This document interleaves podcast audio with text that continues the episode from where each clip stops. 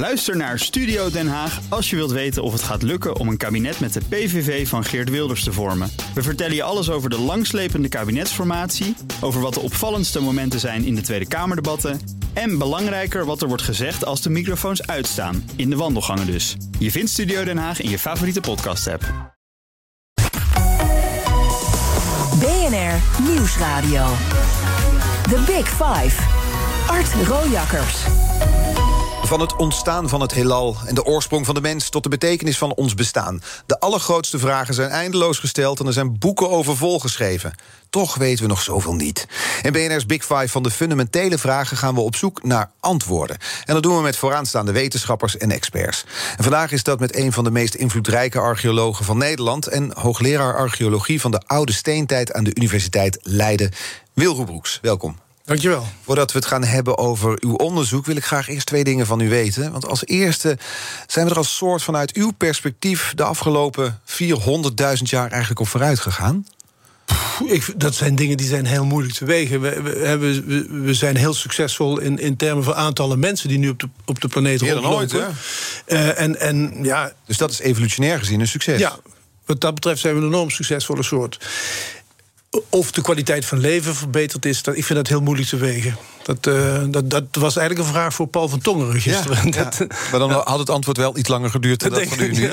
Dat wel, ja. Want dat is de filosoof die nadenkt over de kwaliteit Precies. van leven. Is er eigenlijk iets in eh, archeologisch onderzoek op zich te zeggen over de kwaliteit van leven van mensen, bijvoorbeeld pak een beet 100, 200.000 jaar geleden? Nou, ehm, ligt eraan hoe je kwaliteit van leven meet. Maar als je kijkt naar eh, eh, allerlei welvaartsziekten, zoals caries of problemen met, met, eh, met, met, met botten, dan zie je dat eh, op het moment dat mensen beginnen zich te en, en, en landbouw gaan doen, dan duiken ziektes op in het skeletten die we van de eh, honderdduizenden jaren daarvoor niet kennen. Dus dat- het, het, het, eh, het gaan wonen in dorpjes en het eh, dieet heel sterk verschuiven richting granen, dat heeft geen goede invloed gehad op onze gezondheid. Nee, we waren gezonder en sterker toen we nog rondzwierven. Ja, de vraag is of we to- hoe oud we toen werden. Dat kun je niet zien in, eh, in, in, in skeletten. Je kunt wel zien dat ze minstens 40 jaar oud werden of zoiets. Maar hoe lang ze leefden, als je dat een kwaliteit van. eh, als je dat een symptoom vindt van kwaliteit van leven, dan is dat een beetje. Dat, dat is onbekend. Ja. En, en de tweede vraag waar ik mee wil beginnen is wat. Ik zat nog zo deze week zo te kijken naar iedereen die langskomt. Toen moest ik denken aan Indiana Jones. Dat doe je dan toch bij archeologie, een soort romantisch beeld. Wat doet dat eigenlijk met uw wetenschap? Doet dat recht aan waar u mee bezig bent? Nee, op. Ik, in toenemende. eh, ik zou het twintig jaar geleden gezegd hebben, helemaal niet. Maar wat er, wat er allemaal de laatste twintig jaar gebeurd is. Met veel ontdekkingen die met name gedaan worden door hele jonge mensen in laboratoria. slaat dat eigenlijk nergens meer op. Nee, veldwerk, dus het ontdekken van dingen, van, van, van het opgraven van materiaal speelt nog steeds een hele belangrijke rol. En dat voedt ook eh, de, de, de laboratoriumanalyses. De Maar- ontdekkingen komen nu uit het lab. Veel ontdekkingen. Ik, zou, ja, ik denk dat, dat je zou kunnen stellen dat de belangrijkste ontdekkingen van de laatste twintig jaar dat die uit het lab komen. Zoals wat bijvoorbeeld? Nou, bijvoorbeeld dat eh, eh, wij hier in, eh, in, in Europa een, een, een deel van ons DNA te danken hebben of terug, te terug kunnen leiden tot Neandertalers. En dat dat hele idee van een mensheid of van, van, van mensachtigen die gescheiden van elkaar leefden en waar uiteindelijk alleen wij, Homo sapiens, overgebleven zijn, die genetica heeft laten zien dat, dat, dat, dat er eigenlijk continu uitwisseling geweest is van genetisch materiaal tussen Neandertalers en, en Homo sapiens, tussen Homo sapiens, Neandertalers. En een nieuwe populatie die, eigenlijk alleen, die we eigenlijk alleen maar kennen dankzij genetisch onderzoek. Dat, Ja. Die heette de zogenaamde Denisovans. Die, dat was een soort zuster, eh, of, of een, een het waren neefjes van Neandertalers die in oostelijke delen van Azië leefden. Die, die populatie kennen we helemaal niet. Die kennen we pas door, eh, door die dat genetica. genetisch onderzoek, Ja, en dat ja. genetisch onderzoek laat zien dat wij Nederlanders, bijvoorbeeld als je het op Nederland betrekt, ja, wij zijn een soort hutspot van. er zitten stukjes Neandertaler in ons, eh ijstijdjagers, verzamelaars die de Neandertalers Vuilnisbakkerras zijn we. ja, afgelost hebben. En dan, en dan 8000 jaar geleden komen er uit het nabije oosten die eerste landbouwers binnen, mannen en vrouwen. Daar hebben wij DNA van. En 6000 jaar geleden komen eh, hoofdzakelijk mannen uit de, de, de Zuid-Russische steppen, eh, van, van, zeg, van, van Oekraïne tot Kazachstan. Die komen hier binnenlopen en daar stammen wij vanaf. Ja, want we gingen het ook allemaal met elkaar doen dan, als we elkaar ontmoeten. Ja, daar waren heel weinig eh, beperkingen wat dat betreft. Ook tussen Neandertalers en moderne mensen. En, en, en dat, dat zijn dingen die komen uit de laboratoria. De botjes worden opgegraven door archeologen. Ja? Die sturen die spullen naar uh, laboratoria en daar gebeuren uh, steeds interessantere dingen mee. Ja. Laten we het eens over uw uh, huidige onderzoek hebben. Want u heeft een, een lange carrière in de archeologie achter de rug, een rijke carrière. De laatste tijd staat daarin in het onderzoek vuur centraal. In de eerste plaats wijst uh, recent onderzoek uh, op vuur als de eerste wereldwijde technologische uitwisseling tussen mensen, heb ik begrepen. Klopt dat? Ja, dat, uh, dat is een artikel wat we een paar maanden geleden in Panas hadden. Het is een ingewikkeld verhaal. Het komt erop neer dat je rond de 400.000 jaar geleden. Uh, nee, ik moet eerst even een stapje terug. De vraag is wanneer beginnen mensen vuur te gebruiken? Er is heel veel discussie over. Daar bemoeien we ons met ons groepje ook mee. Vuur laat weinig sporen achter. Hè. Uh, Zeker, er was vuur, maar het was dan natuurlijk vuur door blikseminslag, Precies, ma maak maar zo'n, ja, het is heel moeilijk om een onderscheid te maken... tussen natuurlijk vuur en, en vuur dat door mensen gemaakt is. Maar rond de 400.000 jaar geleden zie je in Afrika... in uh, in uh, Europa en in, en, en in Azië zie je op bijna elke archeologische vindplaats zie je sporen van vuur. Daarvoor niet. Daarvoor zie, uh, hebben we een aantal belangrijke observatietrajecten in Europa waar je het helemaal niet ziet. En kan de conclusie dan zijn dat we dat allemaal tegelijkertijd wereldwijd hebben uitgevonden nou, om een vuurtje te maken? Is, het is waarschijnlijk. Wij stellen dus in dat artikel uh, dat uh, het waarschijnlijker is dat die, die kennis voor het maken van vuur, dat die zich als een vuurtje verspreiden over, uh, over de oude wereld. Ja. Omdat daar allerlei grote voordelen aan zaten aan dat vuurgebruik. Dat, dat, en dat wordt versterkt door, uh, of dat idee, die hypothese is, uh, wordt versterkt doordat een slordige 50.000 jaar later, dus 350.000 jaar geleden, zie je iets soortgelijks met een hele ingewikkelde steenbewerkingstechniek. Die duikt ook ineens van Zuidelijk Afrika tot Noord-Afrika en Europa en tot, tot in India duikt die op. In geologische termen gezien uh, gelijktijdig. Dus dat geeft aan dat tussen al die verschillende groepen mensen. Want in, contact was. Ja, in Afrika had je Homo sapiens, in Europa had je uh, uh, Neandertalers. Dat die, dat die contacten met elkaar hadden. Dat weten we ook op basis van genetisch materiaal. Maar nu denken we dat dat ook uh, ook in de, in de archeologische record, in de cultuur, in de materiële cultuur te zien is. En het verhaal daarachter is dan dus eh, dat mensen elkaar ontmoeten, maar dat, ja. of menssoorten elkaar ontmoeten en, en, een vorm van communicatie hadden waarin ze dus bijvoorbeeld de informatie over vuur konden uitwisselen. Ja. En dat ze ook uh, tolerant genoeg... elkaar de hersens insloegen. Precies, tolerant genoeg naar elkaar toe waren... Om, uh, om, om dingen uit te wisselen. En ook over communicatiemiddelen beschikten om dat te doen. Een vorm van taal of iets uh, dergelijks. Ja.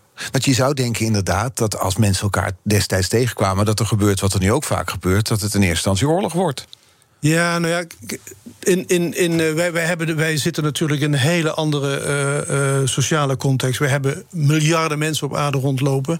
En wanneer we praten over het ijstijdvak of het Pleistocene of mijn periode, de periode tot 10.000 jaar geleden, daar, die bevolkingsdichtheden waren enorm klein. En ik denk, dat weten we ook op basis van bestudering van, van hedendaagse... Wat voor aantallen hebben we het, weten, weten we Nou, dat is moeilijk te zeggen, maar uh, zeg 30, 40.000 Neandertalers op zijn hoogst. Dat zijn schattingen die... De genetica kan ons vertellen hoeveel mensen er minimaal waren... Mm -hmm. om, om die genetische variatie die zij zien te krijgen. Dan heb je het over een, uh, enkele, enkele duizenden. Mm -hmm. Maar dat is, dat is een uh, minimumschatting... waar overheen de reële populatie, die zal veel groter geweest zijn. Maar 30, 40, 50, 100.000. Dat liep er rond in, in, in, Europa? In Europa, ja. Dus dat zijn hele lage, uh, dat zijn hele lage bevolkingsdichtheden. Hoe zou het schrikken geweest zijn dan... als er dan plotseling van nou, een berg kwam iemand anders aan komt zetten... Nou, je zou ook kunnen zeggen... Dat, die, die, die, die, jaarsverzamelaars in het algemeen zijn afhankelijk voor hun uh, overleven van uh, contacten met, met buren. Omdat als het in jouw gebiedje een keertje fout gaat, hè, zij hebben geen voedselvoorraden zoals uh, landbouwers het mm -hmm. hebben. Als het in jouw gebiedje een keer fout gaat, dan moet je de sociale contacten hebben om naar het andere gebied te gaan en, en waar ze je dan niet de hersenen inslaan. Ja. En je moet ook weten in welk gebied het goed is om, om even te verkassen. Daar is de informatieuitwisseling ja. belangrijk voor. Ja, en de, dus ook sociale, een sociaal netwerk... wat die, uh, die informatieuitwisseling mogelijk maakte. Ze waren afhankelijk van elkaar. The Big Five. Art Rojakkers. Vandaag de gast Wil Roebroeks, hoogleraar archeologie van de oude steentijd. We hebben het over vuur. Daar wil ik toch nog heel even over doorgaan, want het is een fascinerend uh, uh, onderwerp. Want wat ik ook begreep uit het artikel wat ik over uw onderzoek las, was dat Neandertalers beter waren eigenlijk in omgaan met vuur, met rook, met ontgiften heet dat dan, dan de moderne mens. Of ga ik nu te kort door de bocht? Nee, nou, dat. dat, dat uh, kijk, de, wij hebben dat onderzoek uh, uitgevoerd met mensen, met de moleculair biologen van de Universiteit Wageningen. Omdat, zoals we net al bespraken, vuur laat heel weinig sporen na uh, die je als archeoloog kunt opgraven. En je weet niet of een houtskoolkorreltje of dat door mensen of door natuurlijke branden gekomen is.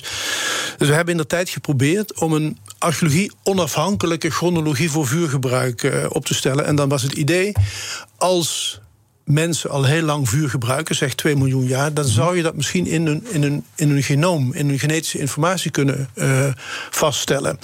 En een van uh, een moleculair bioloog uit Wageningen, Jacques Aas, die is toen gaan kijken, uh, die, is naar, die heeft genetische. Die heeft genen bestudeerd, ja. geïsoleerd, die bij ons, bij Homo sapiens, betrokken zijn bij het beter omgaan met rook. Dat weten we uit allerlei tabakstudies en uh, epidemiologische studies.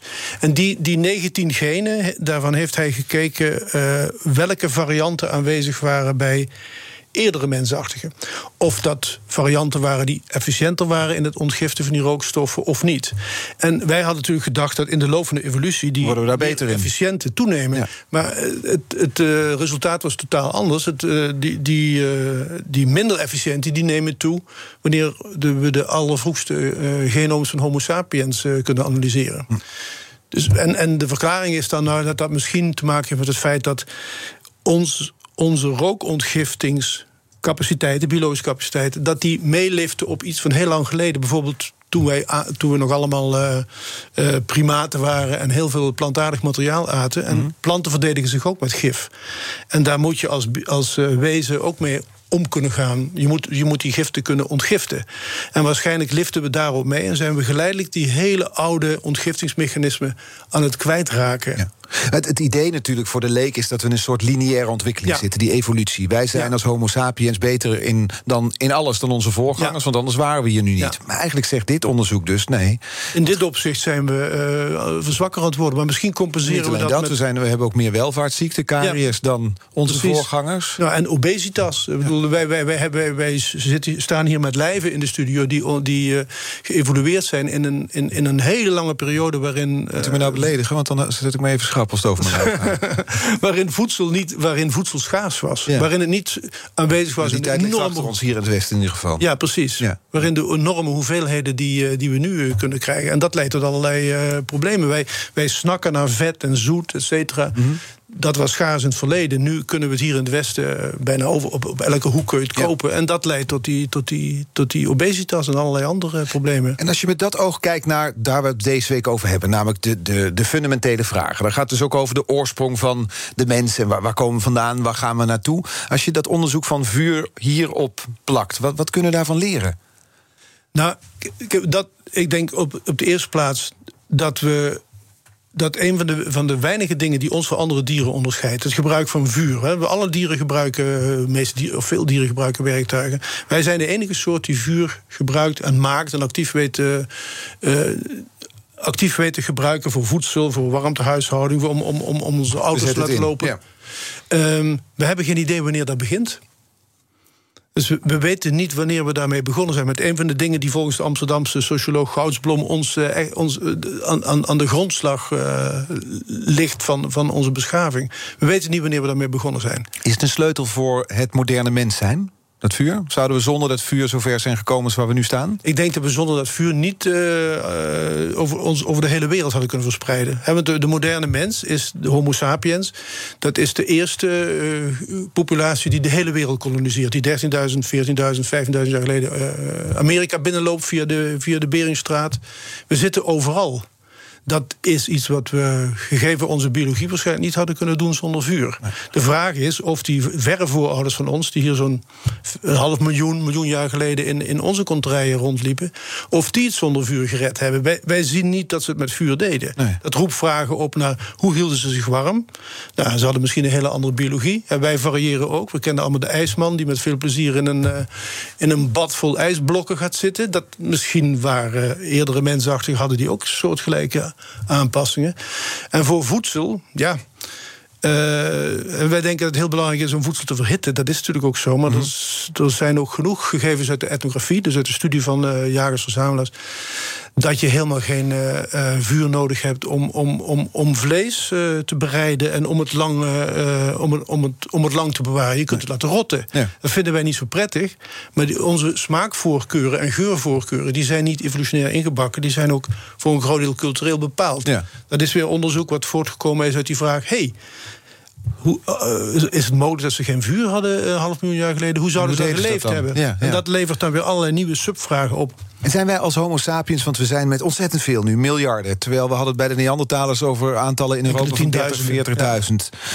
Zijn wij een succesverhaal? Want die vergelijking komt vaak voorbij als je kijkt naar het ontstaan van de aarde en de rol van de mens erin. Als je zeg maar, de, de aarde één kalenderjaar neemt, is het hele leven van de aarde. Dan komen wij vlak voor oud en nieuw. Vlak voor het vuurwerk verschijnt dus even de moderne mens. Ja. Dus stelt er maar niet zo heel veel voor. Maar in die korte tijd zijn we wel heel dominant geworden. Ja, ja ligt gaan.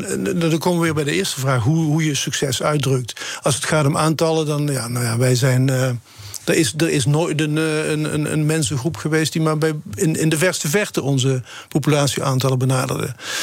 Dus zijn wij een successoort. Als je vanuit planeetperspectief bekijkt, hè, de, discussie waar we nu mee zitten met, uh, met zeespiegelstijging en uh, CO2, et cetera.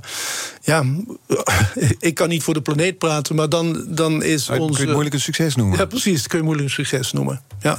En dat zijn ook dingen die, uh, die vroege archeologie uh, die, die levert daar data voor, voor dat debat. Wanneer zijn we begonnen met in het landschap in te grijpen? Wij denken altijd dat dat iets is van, van zo'n 10.000 jaar geleden, Neolithicum. Want die vroegere jagersverzamelaars die liepen een beetje als uh, oorspronkelijke hippies. Die plukten een beetje eten en die, die deden verder niks. Die lagen de hele tijd uh, in het gras naar rendieren te kijken. Klinkt als een heerlijk leven. Ja, maar maar wat je dus in feite ziet, dat, is, dat heeft ook weer met dat vuur te maken, is dat er al zeker 100.000 jaar lang mensen in Afrika, maar ook in Europa, een hele grote impact hadden op, op de natuurlijke omgeving. Zo, zozeer dat je kunt afvragen of wij wel weten wat een natuurlijke omgeving is omdat we er zo ver vanaf zijn gaan staan? Nou, omdat, omdat wij vanuit het Westen een, een, eh, een, een, een visie hebben op, op, op wildernis. die uh, geen recht doet aan de andere manier van omgang met de natuurlijke omgeving van jagers-verzamelaars. In, in Australië. Mm uh, waar Captain Cook eind 18e eeuw binnenkomt en die denkt dat hij een gebied aantreft wat, waar, waar, de Aboriginals niks mee gedaan hebben. Het Terra Nullius, een, een, land waar niks gebeurd is, dat mag je dus ook afpakken, want ze hebben niks gedaan met die gift. Uh, daar blijkt nu dat al enkele, enkele decennia. Maar nu speelt het heel sterk door die branden in Australië. Dat als je de Aboriginals uit het landschap haalt. en het vuurgebruik wat zij daar hadden om, om dat landschap te managen. Uh, het ziet natuurlijk heel anders uit dan autowegen en, en, en, gebouwen, maar zij managen dat landschap. En als je die mensen uit die zogenaamde wildernis haalt en uh, de natuurlijke gang laat gaan, dan krijg je landschappen die die hele grote hoeveelheden natuurlijke branden opleveren met alle problemen van dien. Terwijl door het vroegere branden van de Aboriginals er nooit genoeg brandstof kwam om tot die catastrofische branden te komen. Dat werd daarmee eigenlijk gewoon voorkomen. Ja, met die manier van omgaan met het land. Ja, Dat was niet de, de vraag is of dat intentioneel was of niet, maar het gaat erom dat hun omgang met die natuurlijke omgeving eigenlijk een soort eh, parklandschap opleverde. Zij, zij zaten er al 15.000 jaar toen Captain Cook binnenkwam. Ja. En, en door heel kleinschalig, voortdurend, lang te branden uh, hadden ze een, uh, er is een boek verschenen, dat noemt dat The Biggest Estate mhm. gecreëerd. Ja, estate moeten we dan zien als park. Als een parklandschap, ja, ja. We praten zo verder, dan komen we hier ook nog over te spreken. Dus praat ik verder met archeoloog Wil Roebroeks... ook over waar de wieg van de mensheid nou eigenlijk staat. Blijf luisteren. Ook Hugo Reitsma vind je in de BNR-app. Superhandig die BNR-app. Je kunt alle programma's live luisteren, breaking nieuwsmeldingen. Je blijft op de hoogte van het laatste zakelijke nieuws. En je vindt er alle BNR-podcasts, waaronder natuurlijk de belangrijkste, Boeken zijn in de wijk. Download nu de gratis BNR-app en blijf scherp. BNR Nieuwsradio. The Big Five. Art Rojakkers. Welkom bij Tweede Halfuur. Deze week vijf kopstukken uit de wereld van de fundamentele vragen. Eerder deze week sprak ik met denker des vaderlands Paul van Tongeren... over de betekenis van het bestaan. Dat gesprek is terug te luisteren, net als de andere van deze week... via de BNR-app. Vandaag de gast, hoogleraar archeologie van de oude steentijd... Wil Roebroeks. En het komende half uur wil ik graag nog twee onderwerpen met u bespreken. In ieder geval, namelijk wat wij van onze voorouders kunnen leren. We hebben het al over dat vuur gehad, de Aboriginals in Australië... en waar het allemaal begon. Mm ik wil eerst eigenlijk beginnen waar het voor u eigenlijk begon. Dat was in Limburg, in de Kalksteengrot. Nou ja, ik uh, ben geboren in een gebied uh, iets ten zuiden van Maastricht. En daar uh, barst het van de, in de ondergrond van de vuursteen. En die vuursteen, het metaal van de steentijd, dat werd zo'n 6.000, 7.000 jaar geleden daar op industriële schaal ontgonnen. Dus mensen gingen groeven schachten, 5 tot 10 meter diep, tot in de kalksteen. Daar zit die vuursteen. En als ze op het goede niveau kwamen, dan gingen ze gangetjes graven en haalden die stenen omhoog. En die werden dan tot, tot ja, tientallen kilometers uh, verspreid. Die vind je in België, die vind je in Duitsland. Dat was echt een, een exportindustrie. En wanneer, welke periode hebben we het over? Uh, Zo'n 6.000, 7.000 jaar geleden. En die dingen die kon je dus op, op de akkers waar wij uh, speelden en rondliepen, vind je vandaag de dag nog. er liggen nog, nog, nog er liggen tonnen vuursteenbewerkingsafval. Dus als, als, als, Zo wijd verspreid was het in dat ja, gebied. Ja, ja, dat is, dat, dat is een enorm rijk gebied. De vuursteenmijnen van Rijkels en Geertruid die zijn ook vrij, die zijn internationaal flink bekend. Maar dat, het feit dat je daar die stenen kon oprapen en dat je dus een werktuig opraapte waar waarschijnlijk 6.000, 7.000 jaar geen mens uh, in zijn handen gehad had, dat voegde iets toe aan het, aan het landschap. Het legde een extra laag over dat, uh, over dat landschap. Uh, ja, een besef dat daar honderden generaties geleden, duizenden jaren terug, uh, mensen rondgelopen hadden. In dat gebied waar jij nu uh, rondloopt met je vriendjes. Ja. En later uh, begreep ik dan dat er ook Neandertalers hun spullen achtergelaten hadden. Dat, dat, dat heeft echt een dimensie toegevoegd uh, aan, aan, aan het landschap. Ja. En dat is, het, dat is een soort vertrekpunt geworden. En dat was dus op het landschap, maar op een gegeven moment werd hij ook ingezet als, als volgens mij 14-jarige om opgravingen te doen. Nou, in, die, in, die vu, in, die, in de bossen, waar, uh, waar nog wat van die, waar die vuursteenmijnen gelokaliseerd waren, daar gingen vanaf eind jaren 60 gingen daar oud-mijnwerkers samen met archeologen aan de slag om die oude mijnsystemen op te graven.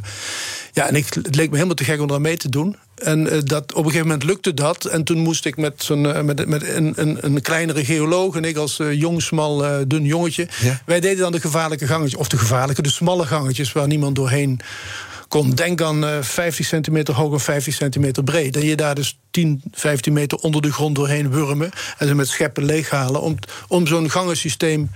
Een claustrofobisch karwei. Sorry? Wat een claustrofobisch karwei. Ik had er toen helemaal geen last van. Maar we komen er nu nog af en toe met studenten en denken... hoe heb ik dat kunnen doen? maar goed. Uh... De angsten komen met de jaren. Ja, misschien wel, ja. ja. ja. En wat voor gevoel was dat als 14-jarig jongetje... daar onder de grond is, in zo'n smalle gang... gravend naar dat wat voorouders daar ooit hadden gedaan? Ja, dat was kicken. Dat was kicken, want je had op een gegeven moment die, die gangen die werden uh, op een gegeven moment weer dichtgegooid met afval van andere uh, schachtsystemen.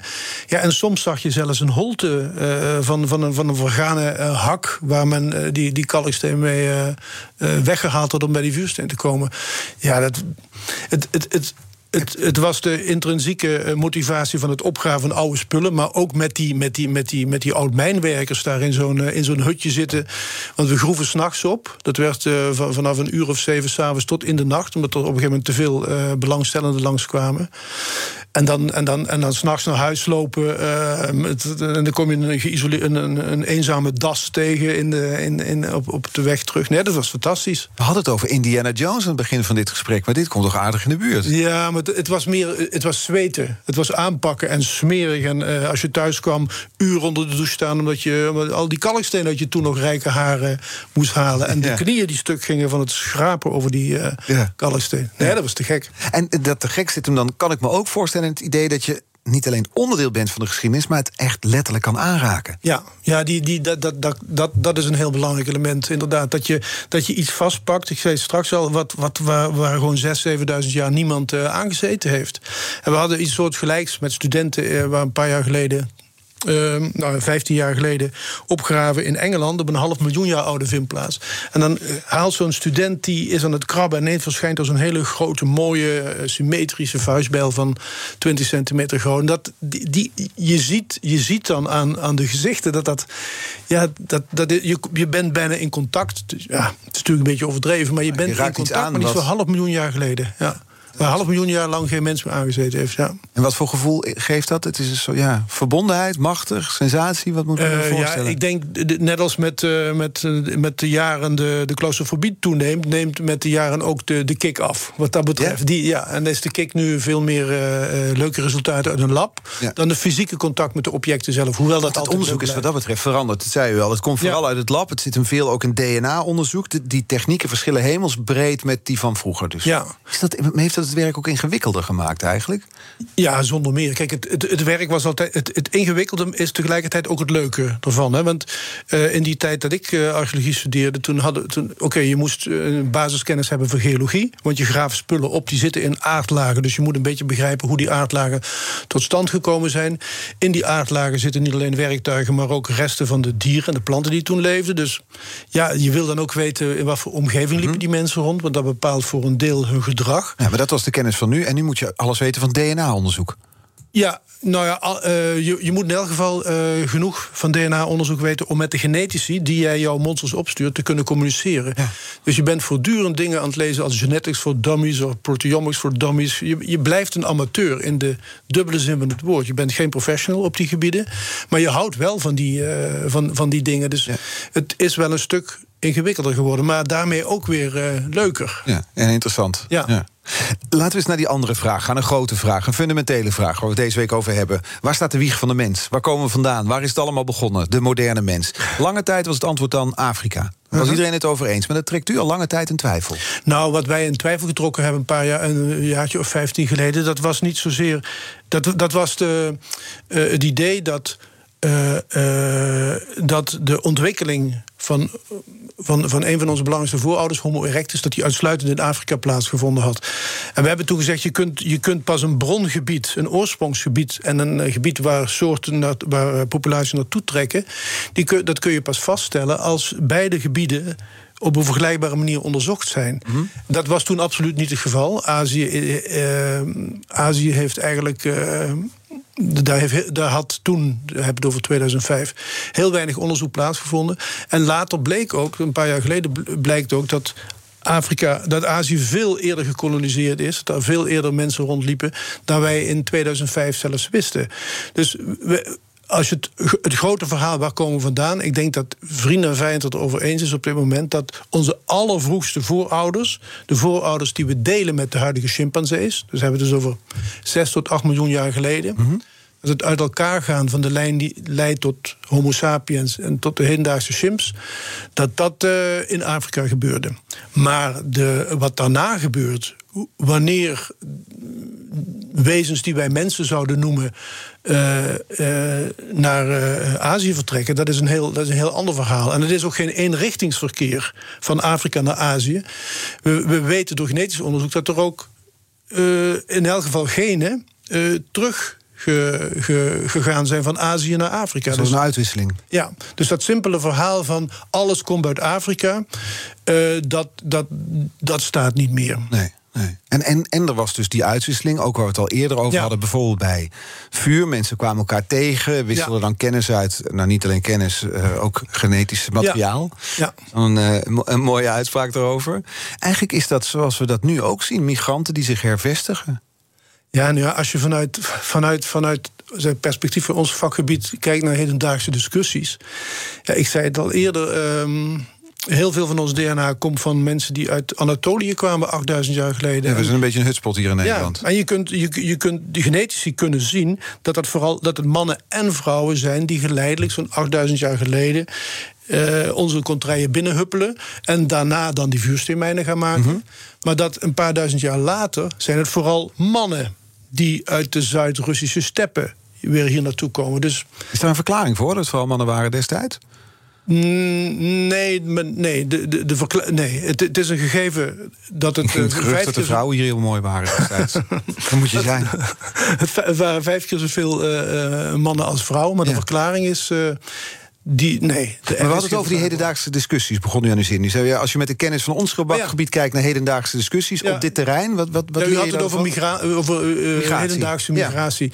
Ja, dan, dan, dan, dan, dan is het gegeven dat, eh, al, dat, ja, dat, dat Nederland of West-Europa of Europa nu allerlei migratiestromen ontvangt. Dat is, dat is, dat is dat, die migratiestromen, dat zijn, dat, is, dat zijn de zoveelste in een serie die, eh, ja, die teruggaat tot. tot eh, die heel ver teruggaat, die honderdduizenden jaren teruggaat. Niks nieuws onder de zon, hoort bij de menselijke geschiedenis. Ja, alleen natuurlijk veel grotere aantallen nu. En, En het is eh, veel drukker, niet hier nu al. ja, en wij hebben, we, hebben we, zitten al een eh, jaartje of 10.000 in vaste woningen. We hebben geïnvesteerd in huizen.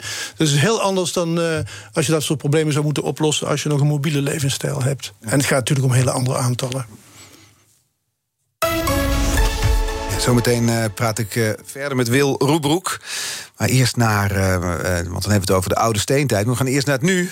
Want Kees Dorrestein, dat ga je in BNR Break bespreken. Ja, nou, we gaan even naar de toekomst kijken wat dat betreft. In ieder geval wat betreft het autorijden. Ben je met de auto trouwens? Nee, met de fiets. Met de fiets, ja, ik zie jou eigenlijk altijd hier eh, op de fiets stappen. En dat is het. Ja, maar je woont ook hier in de buurt natuurlijk, dat scheelt. Maar rij jij veel kilometers op jaarbasis? Ehm, ik heb ze niet uitgegeven, maar nee, ik denk dat ik niet zo heel veel kilometer. Nee, ik heb dan- familie in Brabant, dus daar moet ik naartoe. En soms voor mijn televisiewerk moet ik wel op pad. Maar ik, ik zit niet bij de grootverbruikers. Nee, denk ik. precies. Nou, dat scheelt dan, want we hebben meerdere automobielclubs... die zeggen tegen BNR dat rekeningrijden... dat moet er nu toch eens een keer van komen. Wordt al sinds de jaren tachtig over gesproken natuurlijk.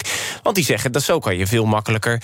die klimaatdoelstellingen halen. En het is rechtvaardiger. Nou ja, dat is het dus ook. En dat vind ik een leuke discussie voor de autorijders... die nu aan het luisteren zijn... Heb je er zin in? Of denk je, nou, ik rij eigenlijk wel zoveel. Laten we het houden zoals het is, Ja. alsjeblieft. Ja. Het breekijzer vandaag is... rekeningrijden is het meest eerlijke systeem... en daarom moeten we het nu invoeren. Misschien kunnen we afspreken voor deze de BNR Break... dat we de wet van Daniel Verlaan, de stand-up comedian, volgen. Die zegt dat de mening die je hebt alleen ertoe doet... als hij contrasteert met je eigen belang. Dus met andere woorden, als je vindt dat kilometerheffing moet worden... niet moet worden ingevoerd, dan mag je alleen vinden als je niet heel veel rijdt. Ja. Want anders dan breek je alleen maar voor eigen parochie. ja, dat klopt. Maar ik vind ook wel... Ja, je mag ook lekker een beetje opportunistisch zijn... en zeggen, ik rij gewoon 50.000 per jaar. En ophouden ermee. niet. Oké. Nou ja, het is jouw het is programma. allemaal zo duur. Maar Het is jouw programma, vanaf, Kees. vanaf 11 uur mag je bellen. 020 468 4 keer 0 Ook als je het met Art eens bent... en een, beetje een contradicte mening hebt. Exact. wat dat betreft. Ja, ja, ja. Dankjewel, Kees. BNR Nieuwsradio. The Big Five. Art Rojakkers.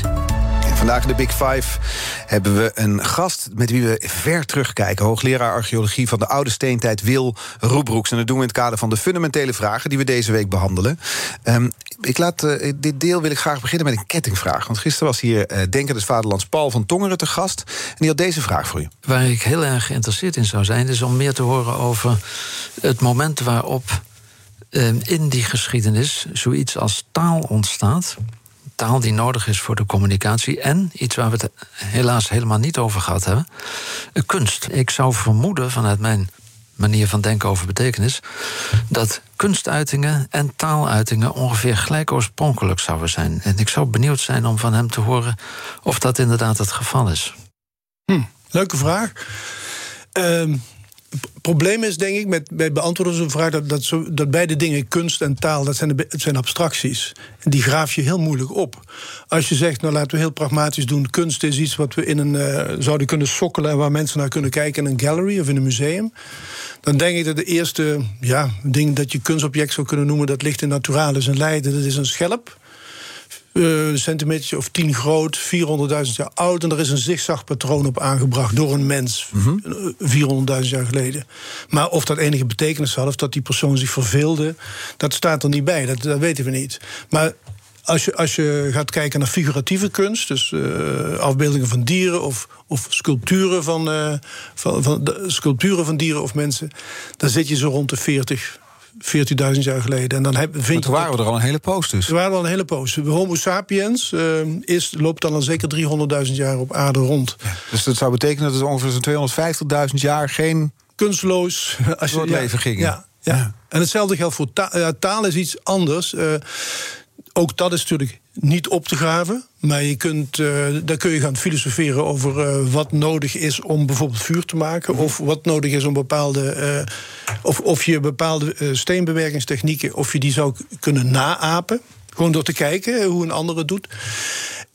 Of dat je daar actieve instructie voor nodig hebt. En ja, de, de, de, de, de heersende mening is dat, dat je zo rond de 300, 350.000 jaar geleden toch technieken ziet verschijnen waar men uh, over heeft moeten communiceren. Waar mensen geholpen uh, moeten zijn om die dingen te leren. Omdat het vandaag de dag ook heel moeilijk is om ze aan te leren zonder instructie.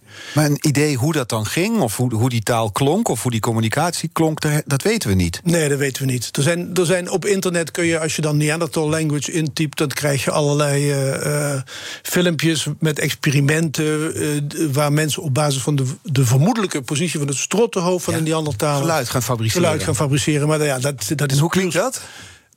Lijkt het, op de, lijkt het op ons, een Neandertaal geluid? Nou, een van de meest recente die suggereert dat ze heel veel uh, hoge tonen konden voorbrengen. Maar het, het, het, wat mij betreft lijkt het nergens op, oh. dat soort experimenten. Ja, dus die hoeven niet altijd serieus te nemen, wat u betreft. Nee. nee. Nee. Wat, wat je, je, zou ook kunnen beredeneren dat taal een sleutel is in het, nou ja, in ieder geval het succes qua voortplanting van de mens. Dat we, en en, en die, het feit dat we nu met zoveel zijn. We, we hebben dat ook nodig gehad om informatie te kunnen overdragen, om kennis te kunnen overdragen. Maar blijkbaar deden we het dus misschien wel heel lang zonder taal of. Nou, ik, ik, het feit, het gegeven dat je rond de 300, 350.000 uh, aanwijzingen ziet voor actieve instructie, wil niet zeggen dat het er eerder niet was. Hè? Nee, we weten het alleen niet. We weten het niet. Nee. Heel veel we, we weten het eigenlijk pas vanaf het moment dat het schrift er is. Ja, ja. Als, je, als je het heel puristisch bekijkt, ja. En wat was dat? Waar, kunnen we dat op pinpointen? Nou, zo'n 4.000, 5.000 jaar. Ja. ja. Dus het is ook weer uh, helemaal niks, eigenlijk. Nee. Maar het, het, kijk, het gegeven dat je uh, al een miljoen jaar geleden, of twee miljoen jaar geleden zelfs, in, in, in, in, in Azië in China mensen hebt rondlopen in vrij uh, moeilijk in, in omgevingen waar het, overle waar het leven niet makkelijk is, -hmm. dat doet vermoeden dat die populaties uh, van generatie tot generatie informatie doorgaven aan elkaar. Om, om, ja, om, om, om simpelweg om, om, om te kunnen leven. Je hebt ja. informatie nodig. Ja. En, die, en alle dieren, of heel veel dieren uh, leven natuurlijk op informatie. Maar de, de, de informatieoverdracht die je bij die vroege mensachtige uh, zou uh, vermoeden, die doet ook weer vermoeden dat ze, ja, dat ze taalachtige communicatie hadden. Maar dat is gespeculeerd. Ja. Dat, dat beeld dat veel van ons hebben, of wij allemaal misschien wel, als nou, wij zijn het toppunt van de evolutie van de beschaving. Verder dan dit is het nog nooit gereikt. Klopt het eigenlijk archeologisch gezien? Nou Met al dit soort dingen in gedachten? We hebben het er al eerder over gehad. Als je dat uitdrukt in termen van aantallen mensen, dan, dan, dan, dan, dan zijn wel, ja, dan zijn gezondheid ook. Ja, ja. ja. Maar ook qua, qua kennisoverdracht, qua, qua taal, qua communicatie. We... Dat is een hele leuke vraag. Kijk, dan uh, uitstap je wat naar een zusterdiscipline, de, de etnografie in, in, in, uh, in Australië zijn al een hele tijd, uh, stellen etnografen al een hele tijd, dat de mondelinge traditie van de aboriginals die daar leven, dat daar informatie in zit die over duizenden jaren overgeleverd is. Mm -hmm. Bijvoorbeeld verhalen over het, uh, over het vollopen van vlaktes... De, die, was, wat, die waarschijnlijk te maken hebben met zeespiegelstijging... Mm. enkele duizenden jaren geleden. Ja. Er zijn zelfs uh, uh, onderzoekers die stellen dat in die Australische verhalen... die dus van generatie op generatie overgeleverd worden in rituelen... dat daar informatie zit over dingen die, die 10, 20.000 jaar geleden gebeurden. Ja, dat is wel iets dat, als dat klopt, is dat. Ja, en er is een heel mooi boek over geschreven door een, uh, door een Australische wetenschapper. Dat heet The Edge of Memory, dus ja. de rand van het geheugen. Ja. En die stelt dat dat, uh, dat, dat dat dat waarschijnlijk iets was wat overal speelde in de oude wereld. Ja. Maar in onze wereld is dat door voortdurende migraties... Is, dat, is die lokale kennis, die zijn we kwijtgeraakt. Terwijl ja. Australië 5000 jaar geleden gekoloniseerd door moderne mensen... daar is daarna heel weinig gebeurd tot Captain Cook komt. Ja. Dus daar is dat nog, is die, die gigantische informatieoverdracht mondeling... zonder dat dingen schriftelijk vastgelegd werden... die is in stand gebleven. Of er zijn nog resten van over. Ik vind dat fascinerend. Dat is het. En als we nou gaan naar waar deze week over gaat, de fundamentele vraag... en dat toepassen op uw vakgebied. Wat is de kern waar we in uw vakgebied eigenlijk naar op zoek zijn? Kern, kern dat, is, dat is bijna weer een filosofische vraag. Ja. Net als, uh, Belangrijk. Uh, ik denk dat er, dat er een, een grote aantal, eindvraag, een grote eindvraag. Ik denk dat een van de dingen waar uh, in, in mijn vakgebied aan gewerkt wordt... ik werk daar zelf niet aan, is is de zoektocht naar de, naar de laatste gemeenschappelijke voorouders van ons en chimpansees. Die hele vroege fase van de evolutie van de mens. Waar, uh, ja, dan hebben we het over, over zeg, tussen de 8 en de 4 miljoen jaar geleden. Wat waren dat voor populaties? Wat, wat heeft mensen rechtop doen lopen? Hoe zijn we uit elkaar gegaan? En dan wreekt zich dat voor, van chimpansees, vroege chimpansees. Dat, van, van miljoenen jaren chimpansee-evolutie hebben we nauwelijks fossielen. Die kun je in een babyhandje leggen en dan heeft hij nog genoeg plek voor iets anders. Dus omdat chimpansees en chimpansee-achtige in, in, in beboste omgevingen leven. Op, als je daar sterft, dan word je niet een fraai fossiel. Onze voorouders die leefden in hele andere omgevingen. Dus daar moeten we het met heel weinig materiaal ja. doen. Ja. We gaan, ik ga je terugbrengen naar het nu in plaats van het heel ver ver, uh, verleden. Want volgende week is er een hele andere week in BNR's Big Five. Dan uh, presenteert mijn collega Diana Matroos een week over de datamaatschappij. Mm -hmm. Haar eerste gast is internetpionier en oprichter van de digitale stad, Marleen Stikker. En die mag u een kettingvraag stellen. Ja, ja, ja ik heb haar, ik heb, uh, haar zomergasten optreden bekeken. En uh, ik had een vraag, een beetje ingewikkeld. Uh, die te maken heeft met waar we net over hadden, informatieoverdracht. Kijk, uh, evolutionaire geneeskundigen die zeggen dat wij, uh, wij vandaag de dag heel veel gezondheidsproblemen hebben, omdat we met een ijstijd lichaam in een hele rijke voedselomgeving zitten, hier in het Westen althans iets soortgelijks geldt voor informatie wellicht. Hè. Uh, wij, onze voorouders, tot voor kort, die gaven gener, uh, van generatie tot generatie uh, informatie aan elkaar door in hele kleine groepjes. Ja. En wij zitten nu in een maatschappij waarin we een soort info-obesitas hebben. We hebben zoveel informatie. Dat, en de sociale context is ook helemaal veranderd. Ik vroeg me af, ik weet dat zij vooral focust op de rol van big tech en privacy. Ja. Maar of die evolutionaire oorsprong, kleinschalig informatieoverdracht tussen mensen die elkaar kennen of dat iets is wat je bij het herschikken van internet mee zou kunnen nemen. Dus we gaan het er zeker voorleggen. We, Diana Matroos gaat het er volgende week voorleggen... in BNR's Big Five van de datamaatschappij. Marleen Stikker dus, oprichter van de digitale stad... en de internetpionier. Uh, grote dank voor de komst vandaag. Hilde Broeks, archeoloog. We, hadden het, uh, we zijn ver terug gaan kijken. En het heeft ook het een en ander opgeleverd. Dank daarvoor. De afleveringen van BNR's Big Five zijn natuurlijk terug te luisteren. De podcast is te vinden in de app en op de site. En nu hier Kees Dorrestein met BNR breekt over rekeningrijden. Alvast een fijn weekend. Bij BNR ben je altijd als eerste op de hoogte van het laatste nieuws. Luister dagelijks live via internet. Bas van Werven. En heel langzaam komt de zon op rond dit tijdstip. Je krijgt inzicht in de dag die komt op BNR, het Binnenhof in Nederland en de rest van de wereld. De Ochtendspits. Voor de beste start van je werkdag. Blijf scherp en mis niets.